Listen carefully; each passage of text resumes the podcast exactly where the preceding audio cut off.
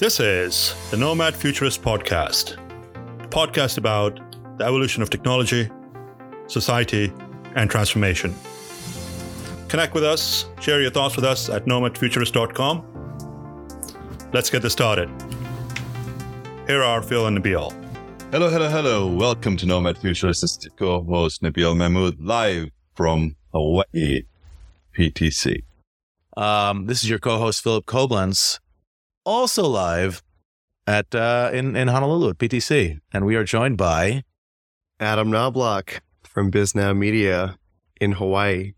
Pleasure to be here. Well, so we've got two New Yorkers here in Hawaii. Oh, pronounced New Yorkers. Yeah. Well, Adam, thank you very much for taking the time to join us today. No, we're going to start with a New York question. How you doing?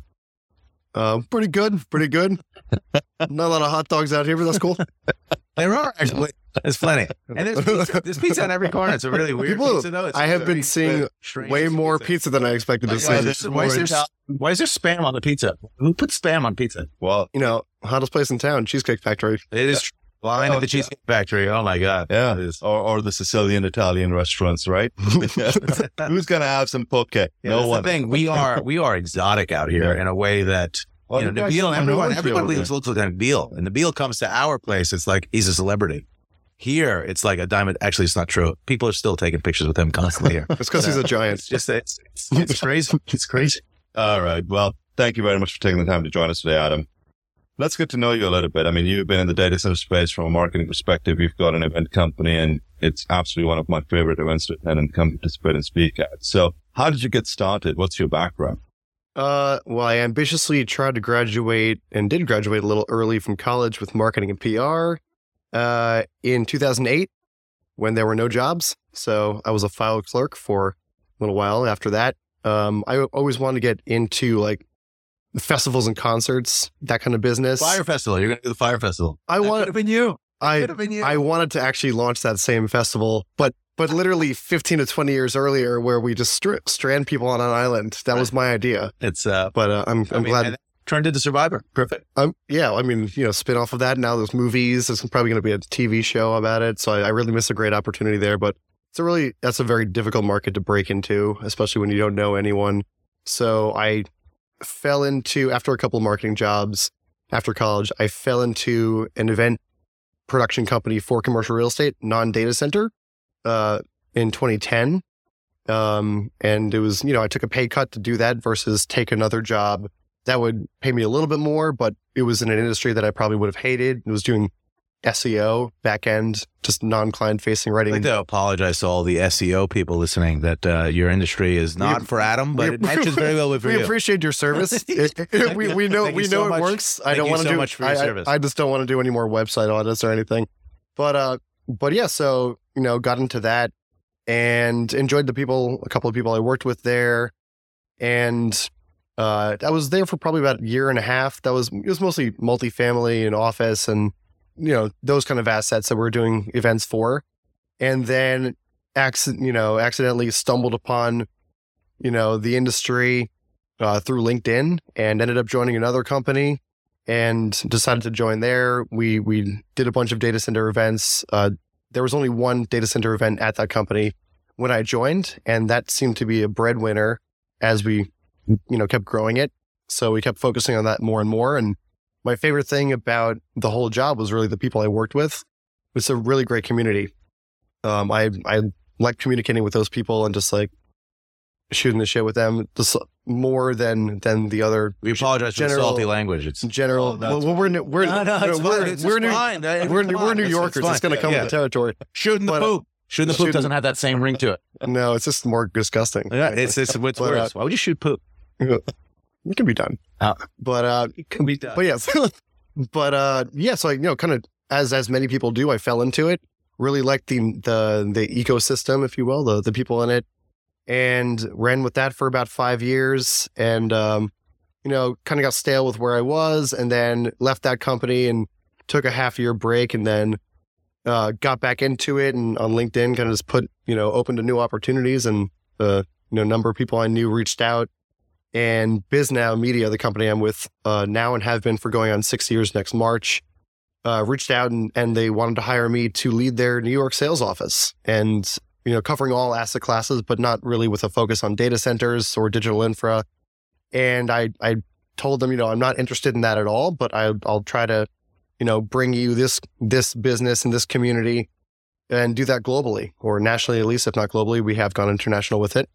And they were game for it. So I became kind of an asset class specialist for that sector and grew it over the past 6 years. And we went from, let's say, 2 to 4 events biannual in a couple of different markets, Northern Virginia, Dallas. They did a Canadian event once, I believe 1 or 2 times before I was there. And we immediately changed it to an 8 event series in all the key markets in the US and continue to grow it. And now we have 14 events in 11 cities with a couple of spin-offs, like a mini series on construction design development, a mini series on data center management operations, cooling infrastructure and engineering, and then the regional series, which was the legacy series, which has 8 events in it covering all the major markets and a couple of tier 2s. And it's gotten me to Hawaii now twice in a row, and they haven't gotten rid of me yet, so it's been great. It's been fun. You're doing an absolutely phenomenal job. And get an opportunity to have serious conversation, and you get to meet a lot of interesting people as well. It's good learning experience for the veterans as well that have been in this space for a long time, candid and open, and really get to the bottom of what the issues are. I mean, I think the structure of events in general has always been, you know, a little bit rigid and formal. And I think, you know, what you've been able to do is kind of, you know, present information without making it feel super formal. And I've always, you know, this is like every industry that's fun. It's a relationship based industry, right? So if you run an event that it gives you that kind of accessibility without the rigidity, I think it's fun. So yeah, you're doing a good job. Yeah, plus you've gotten rid of PowerPoint, death by PowerPoint. So that's great. Let's step back in time. For what I know of you, you are a fond of music. Yeah. Was that something that you wanted to pursue? No. So both my parents are professional musicians, classically trained, and they're both teachers, music teachers. My dad taught at the high school I went to. He's the orchestra teacher, but also... Did you grow up in New York? Yeah, Westchester. About an hour, 15 outside New York City. So went there as a kid, going concerts and just, you know, hanging out a little bit. But I'm not a real New York City New Yorker, so I will not claim to be, but I've been there for a while, so I enjoy it. But yeah, so... Also, my dad's from the Bronx and my mom's from Queens, so I can throw that out there. But and you live in Brooklyn, so you've got. And I live in Brooklyn. All the boroughs, you've got all covered. Yeah, we're covering them. Yeah. But yeah, with that said, my parents are both musicians, and you know they teach private lessons every weekend and throughout the week they still do. They're both retired now. What do they play? My dad is classically trained cellist, but he also, as a teacher, plays contrabass, the upright bass. A little bit of violin and viola because you have to dabble a little bit, and then piano, but not that much. And then also he's a phenomenal blues harmonica player. It's like, it's insane. Yeah. So really great there. And then my mom is a professional flutist or flautist, but she can play any amalgamation of the flute. So, you know, like a shakuhachi is a kind of flute. And she had to dabble in some other wind instruments when she was teaching in elementary school. There, so pretty, you know, for a second, and just appreciate the word shakuhachi. I mean, I'm just lost with shakuhachi. I was lost after flutist. Flautist. Yeah, shakuhachi. I think it's everyone. Just take a break. I think it's Google, tit for tat. Amazon, get yourself a shakuhachi right now, just to tell everyone when they come in as a conversation starter that you've just made this recording very exotic. Who would have thought it? The young one and Jew from New York made it exotic. It's more exciting than the recorder, which he also plays a little bit. The recorder. My kids play it also. They're terrible. I mean, sorry, kids. You're terrible. It's very hard to make it sound good, right. But honestly, she actually plays it pretty well. Yeah, but, you know, piccolo, you know, also that. Yeah. So that's how you got involved in music. And I know you play drums. Any other instruments besides drums? Yeah, well, when I was a kid, it wasn't like, do you want to play an instrument for my brother and I? It's what instrument are you playing? So for my brother, he wanted to play guitar, so they got him a classical guitar, not electric. And then for me, I wanted to play drums, and my dad was, I'm not going to go to work and listen to that and then come home and listen to that. So to try again, I try again. Mulligan. So I'm sorry, as a music teacher, drums are not an instrument, son. No, they're an instrument. It's not one in this house yet. We don't do percussion here. Yeah. Triangle, maybe. Drums. I actually do have a concert triangle. They're really expensive. A shakuhachi and a triangle. They're really expensive. They're really nice. So I played saxophone. I play all the saxophones except for the soprano because Kenny G ruined that for everyone. Right. I mean, it's not for the. I mean, they make a lot of money in elevators. I appreciate how long he can hold one note by circularly breathing, but it doesn't impress me. You're just jealous. I am jealous. He can hold his breath for a very long time. I'd like to apologize to the Kenny G fans out there. You're probably sleeping right now. So smooth jazz. I don't know how that took off. Was that even something that you wanted to pursue? No, because I never wanted to lose a passion for it. I was afraid, and they didn't lose their passion for their instruments, but my fear kind of growing up was that I would get into the profession of playing an instrument and then I wouldn't love playing it. I would just be playing it to make money and support myself. So it's always been on the back burner. I'm in a band now. I was in a band for 5 years, a couple of years ago, which was really fun. And some bands in high school and stuff. That's all those bands are drums. Although I have played saxophone. You finally got the drums. Well, in 10th grade, my parents finally got me a drum set because I then moved into the basement. All right. Yeah, sure. You'll be in the garage. Your drum set. I was in the garage. See that? But and it's surprising because you played in the garage, and if the garage doors open, the people around the neighborhood, some of them would actually be like, we like what you're doing, right? And I'm like, really? All right, that's cool. Because I thought it would be very disruptive. Tomatoes. Yeah, I think the drum set in an apartment. Thankfully, you were in the suburbs, right? So in an apartment setting, in Brooklyn, it'd probably be frowned upon for you to have a full drum set. Do you? I have a drum set in my apartment. Oh my god! Everyone in your building in Brooklyn, Adam is the reason you're not sleeping at night. It is electric, but I will say I play it with my enormous Roland speaker much more than over my headphones. But in my area, people play loud music all the time, so I feel like I'm not. Right. And I do it in courteous hours. All right. Always thinking of others, Adam. What did you want to be when you were growing up? What was that one thing that you were passionate about besides music? Yeah, I mean, honestly, I wanted to festivals and concerts. I wanted to be the guy who was putting on these big concerts and then shows and stuff and being in that whole scene. But it's really hard to get into there. You need to know people. And then when I graduated, I tried to get into some of those companies, and what is very common, is that Live Nation, that kind of thing. Live Nation, Founders Productions, which got acquired by Live Nation. I think by now they do the Governor's Ball Festival and a number of other ones. But some organizations like that, big production companies, you reach out with no experience and you try to get a job there, and they're like, oh well, you can volunteer at this festival and hand it. I'm like, I have rent, I have to get paid, so. So it wasn't in the cards. So, I had a couple of different jobs in marketing and whatever I could find back in 2008 and 2009 and then fell into this event space after that to just get into events. So it's sort of similar. I mean, there is still some rock stars in our industry, but not as good as... And a number of musicians. Yeah. Rob Rockwood from Savvy is a drummer. You have the Alley Cats, who is a data center industry band who, I should probably have... play at one of my festivals. Fire 2.0. Fire 2.0. One of my conferences. A lot of music. Yeah, it's always fun when I hear about a musician in the industry. So it's a step away, and then I got into the event space, and it's just so fun because it's the human experience, and we do a lot of work putting the whole thing together, and from production to marketing to coordination, which gets less appreciation than anyone, but is critical to making it all happen. And then obviously sales to make sure we get it funded and we can put it on and feed everyone. The whole thing, seeing it go, I introduce people, I basically MC at my events, and I just get it going. I try to talk as little as possible and then hand it over to the people who everyone came to see. With the exception of today. Well, yeah. Today is this is Adam has finally let to speak. Yeah, well, it's going to be funny because people are just going to be fast forwarding. I'm telling you. I mean, what I think we should call this podcast is Adam Finally Speaks. Adam, I think so. So here's the thing, as a foundation, which you've been an incredible supporter of, Nomad Futurist, we want to get new people into our industry. and make it cool to the younger generation, of which, my friend, you are a part.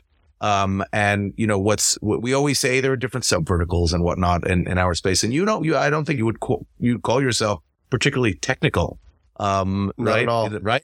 It's which funny is, because I still have my iPod from 2008, which was before touchscreen. Right. I part of me doesn't trust Bluetooth, so I get very uncomfortable when there's no plug for a portable speaker, and I'm like, well, what if it stops working? You have an old soul, Mr. Knobloch. Yeah. I don't trust the technology, but yeah, I mean, I'm not really technical, but it's really cool with my job. I get to talk to people all across the industry and just listen and hear about their roles, hear about what they're doing, hear about who they interact with. Obviously, I'm trying to connect them with other people that hopefully they can get some stuff going and. But that's where you've really focused, right? It's not like the technology has not really, you're not really as passionate about the technology element, clearly, since you have the iPod without the screen. It's not, so it's really the kind of camaraderie, the engagement, the community, the people, which is frankly something that our industry, the technical people, lack. Like, you are filling an incredibly important void in, what is traditionally a fairly introverted class of people. Yeah, engineers are a special people, right? And finding an engineer and folks like that who can get up on stage and speak in public is a diamond in the rough, and there are plenty of them in this industry who are just awesome. And but someone's got to give them that push. You're the person pushing them on the stage. We are a soapbox, and to make it comforting as well, where they can express themselves. I try to comfort everyone, right? The nice thing is the introverts. The thing that they really love is free finger food, and Adam was really good at providing free finger foods and alcohol the night before and the night after, or the night after the event. And the night of the event. Hats off to Audrey, the coordinator for the DICE series, always getting great food. Everyone loves our breakfast sandwiches. Oh, they're there. So, people... Solid. The food. It's all about the food. Have you ever been to New Orleans? No, but have you ever been to a DICE event? It's just incredible. I mean, the way nobody rolls those wraps as tightly as our team. What is it that you like about the industry? Above all else, I mean, I definitely love to nerd out on the design build side and the technologies like AI and machine learning and how all these things get integrated into everything. If it's just everywhere, if a technology doesn't have those things in it, it's going to be obsolete soon. It's just getting everywhere. So that's always fascinating. But really, above all else, the people in this industry are phenomenal, funny, easy to be around and talk to. If you had to pick two that were your favorite, can you think of two that are your favorite? Adam, can you think of two that are your favorite?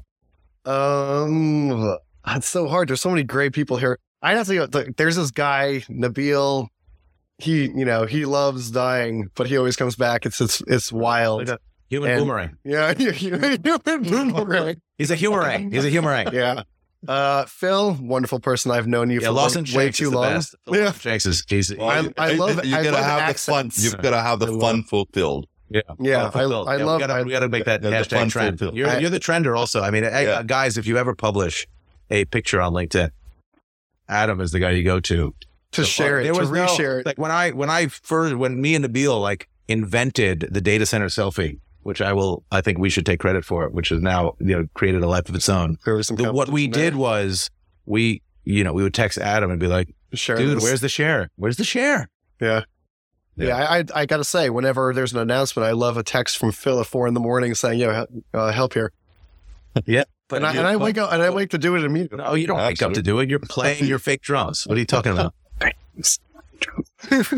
Hashtag fake drums. They're weirdo. You said earlier that you are still using your iPod with Pun. Yeah. Which for the kids out there is like a cell phone except without any phone functionality. Yeah, my belief is that Apple doesn't make it anymore because it was just a phenomenal product that wouldn't break. And that's why it still works. And I will never. But the problem is I can't update it because if I plug into any computer, they're going to find it. Right. They're going to shut it down. They're going to find it. That's what happened. Come and get it. Right. One thing I use. There's a Liam Neeson voice in there somewhere. I will find you. I'll find you. I will destroy it. One of my favorite things to use it for is Tim, we know your thing. Tim Cook. This is addressed to Tim Cook. Leave Adam Knobloch's iPod alone, please. Yeah, I don't know who you are. He's still doing Liam Neeson.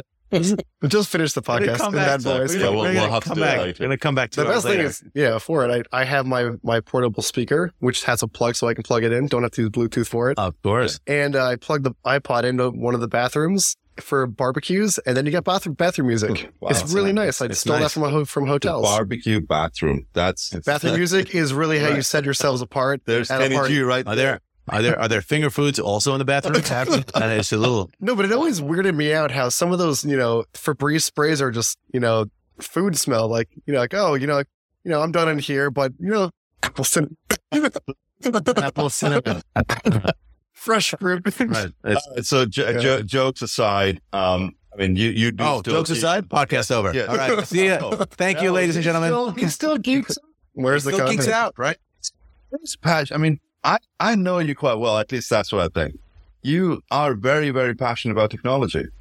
And you get into conversations, and the greatest thing about you is that you simplify for an average bear to understand.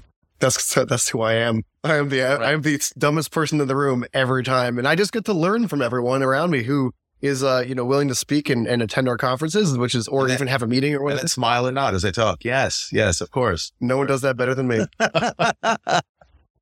So what's next for Adam? What's next? Well, time for you to start planning for the future, Adam. I try to. Well, just with PTC here, really the way I plan is I just post a photo of the clouds and then see what happens, and it always turns out really well. A lot of meetings and stuff, but planning ahead with this 14 event series. We've done Europe a couple times, and we BizNow is active there. In mostly UK and then Ireland. We've done data center events in the UK and London. We've done them in Toronto. I'm taking a step back from international to do more in the US and focus on that for this year. But I would love to expand to other markets, both in the US and elsewhere around the world. Mostly it will probably have to start in, again, Western Europe, and then give Canada another run. And I think Latin America is a really exciting place. I know, Michael Ortiz is doing his thing out in outside Mexico City. That's exciting. I believe it's pronounced Ortiz. Querétaro. I can't roll my tongue.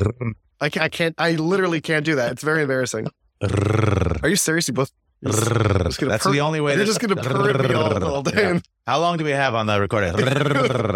Yeah, but anyway, so doing some stuff out in Mexico, and then opening it up in Latin America would be really awesome. There's a lot happening in Africa also. Is that a little too far for you? Yeah. So the traveling, people have asked about Africa and then Asia.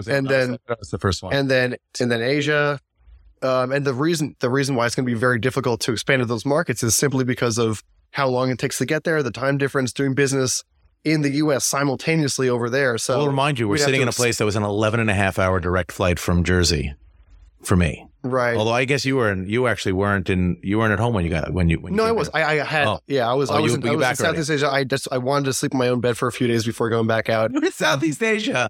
Yeah. A place that's too far for you to have BizNow. Honestly, the 15-hour flight was much easier. That was my longest. I've never done one of those, but the straightaway both there and back was easier than I thought it was going to be. But when I come out here to Hawaii, I like touching down in LA, grabbing a beer and a burger, and then doing the other 5 hours. But in those markets, it's not necessarily the people from the US that have to travel. They have their own community of people that I'm sure would benefit from, a regional event. So the things with launching a new event or launching a new market, you have to build the list. You have to get the support out there. We don't have an editorial platform out in APAC right now. We don't have it in Latin America, but we are expanding to, I believe, at least in Latin America. So the original question was, what's next on the roadmap? That may be on the roadmap. I'd say Latin America could be another one that we get into earlier than other markets outside the U.S. Sure. But obviously, other markets in the U.S. still could be viable. Like the smaller ones, like St. Paul, and the Carolinas, North Carolina, doing an event in the Carolinas. I think that could be the future. According to Adam, the future is St. Paul, Minnesota. St. Paul, Just that's my takeaway is St. Paul. St. Paul. All roads lead to St. Paul. Yeah. Honestly, like, you know, if I did one in North Carolina, it'd probably have to be in Charlotte, but I would prefer to do it in Nashville. Nashville's awesome. Look at Adam knowing two different cities in North Carolina. Amazing. Raleigh, Durham, Chapel Hill, all the. Come on, let's see how many. We're gonna do a North Carolina off right now. How many cities in North Carolina can you name? We're gonna have to cut this segment short because there's so much more. There's so many other things to talk about. We don't want to go there. The last one was almost 3 hours. I know. We're competing. We're coming for you, Mr. McCall. There is a possibility that you're gonna explore potentially the second tier market. Yeah, topic-wise content. I wanted to expand this. Maybe having a spin-off event that more pointedly talks about the network side of the business, the telecom side, because it's all connected. And when we have the DICE events, generally it's more design build, facilities, site selection, capital markets, all those topics. And network is the lifeblood. You know, if the data center is the heart, the network is the veins pumping blood to the heart. So obviously it's always in there as a conversation piece, usually in like a site selection conversation, or if someone dares to drop the word edge, then it comes up. But it's fighting words. Yeah. But you know, having an event dedicated to that, which already exists, obviously, to support that specific community, I think would be cool. It's a lot of work though. So it's fitting it in, you know, another event. You've been at DICE now, what, 6 years? It's going to be 6 in March. So, you know, you had to live through the pandemic. I mean, you have a very in-person type of existence. So it's all about events that people come to. Was it disrupt? I imagine that it was disruptive, the pandemic. How did you make it through? How did you pivot? What happened? What surprised you? What didn't surprise you? Yeah. I mean, I gotta hand it to our senior leadership. It was unbelievable. We kind of there were 2 weeks of just figuring it out, 2 to 3 weeks, but, you know, not really much more than that to figure out, you know, what the hell are we going to do to keep this business going? You know, not lose money, maybe even grow, maybe it's just status quo even. When everyone is freaked out, no one knows anything at the beginning of it. New York, I mean, for me, is like the center of the world, and for you as well, as an extension of New York. You used to be there, but you know, you don't have to pour salt on my own. I promise you, I was still in New York longer than you have. I lived in Brooklyn longer than you have lived in. Okay, fine. Well, anyway, you know, converting half of your whole business to a digital platform, first choosing which one we used. Zoom wasn't the first one we chose. We chose another one that I'd never heard of before that, and to try whatever we could do to, you know, still support our clients and partners and help them inform and connect the industry about what they're doing and still, you know, helping the industry grow. I remember some of those. I remember fondly that was one of the few ways you could connect was, you know, your virtual events. I mean, I think most people would have just said, you know what, shut it down. We're not even going to try. There were plenty of them that did shut. Right. Yeah, a lot of companies in our space, you know, just were, I feel like, scratching their heads of like, you know, right. If you can't do it in person, yeah, they pivoted out maybe elsewhere. And I think that's the thing. You know, you shut it down because you don't think, you know, I'm not going to make as much money by not doing it in person. Who's going to show up at the event? But what you were able to do is because you so quickly pivoted to the virtual environment, maybe you weren't making as much money as you would have at an in-person event. Obviously, the production costs are also different. Yeah. But you stayed relevant, right? You stayed in the conversation. You stayed engaged with all your speakers and all those content producers that you had. And then as soon as, you know, things started easing up again, you were the only game in town, frankly, right? It was absolutely exhausting. And I, you know, me and all the other VPs and other directors at our company all became game show hosts for, you know, one of my favorite things was, you know, choosing the intro music to all the things. And, you know, did you perform it? No. I already forgot the name of that flute. Did she break out? Shakuhachi, man. Come on. Break out the shakuhachi for your... So out of respect for both my parents, I did dabble or try to dabble in cello. Was not for me. I'm not a string instrument guy. I do suck at guitar. For flute, it's really hard to even make a noise. It's tough. Here's another word, embouchure. Put your embouchure. God, look at you. I don't do intro and outro me. Embouchure. But being a host of webinars every week, we had to do 2 to 3 a week, is just very exhausting. And, you know, we had to fund them. So we were trying to find lead sponsors and our partners, and we went to our biggest partners and a lot of big companies who were really great partners of ours. backed off and didn't do anything. They were like, we're not down with digital. We're not doing it. Can you name them? No. We're going to skip that one. But a lot of companies just, there was like a period of like half a year where companies that I worked with for many years, just we didn't work together at all because they were just, you know, we in-person is the only thing that exists. Out of sight, out of mind, right? Yeah. But what one of the benefits of all this stuff is that a lot of these companies that were more hesitant with the digital platforms and even digital marketing, these things who legacy companies didn't focus on at all, they dabbled in it and they're like, oh wow, this tackles all these other things that we can solve with it. Right. So it kind of helped. And ironically, the more we use those platforms, the more those companies who are housed in our data centers expand their operation. It's insane. We have to do more of that. It didn't hurt that the data center industry got some limelight during the pandemic, mm-hmm. where people were like, oh, why does all this stuff work? Why is this industry maybe even recession? Or what is this industry? You know, I think it was really great that people finally understood, you know, what this infrastructure is all about and why it matters. Like the why. The why is so important. It's not just what it is. Why is it important? Was it connected? Like, oh, you know, I'm on Netflix and it's going slow. Now with our attention spans, I'm going to wait about 15 seconds until I go to Hulu and then watch something else or whatever, or do YouTube or whatever platform you choose. Yeah. But well, yeah. I mean, it certainly did redefine pressure rate, helped a lot with dollars and so forth. How have things been from your point of view since it's to how we were prior to COVID? Yeah, so we were consistently hosting in-person events since August of 2021, which was still a weird time. Pretty early. You know, we had mask like semi mandates. It was because we're in the US, UK, Canada, and Ireland, and events in all those locations, regulations were different even state by state.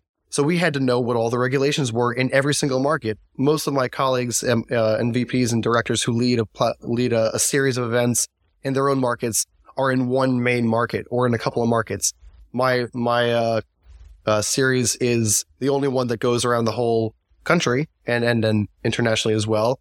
So I was just constantly like trying to stay up on, you know, where are people more cautious about COVID and where do people need to wear masks and where are people more comfortable? Because, you know, if you go to some locations, they're like, I'm not wearing this, you know, and then, you know, we're, you know, not forcing people.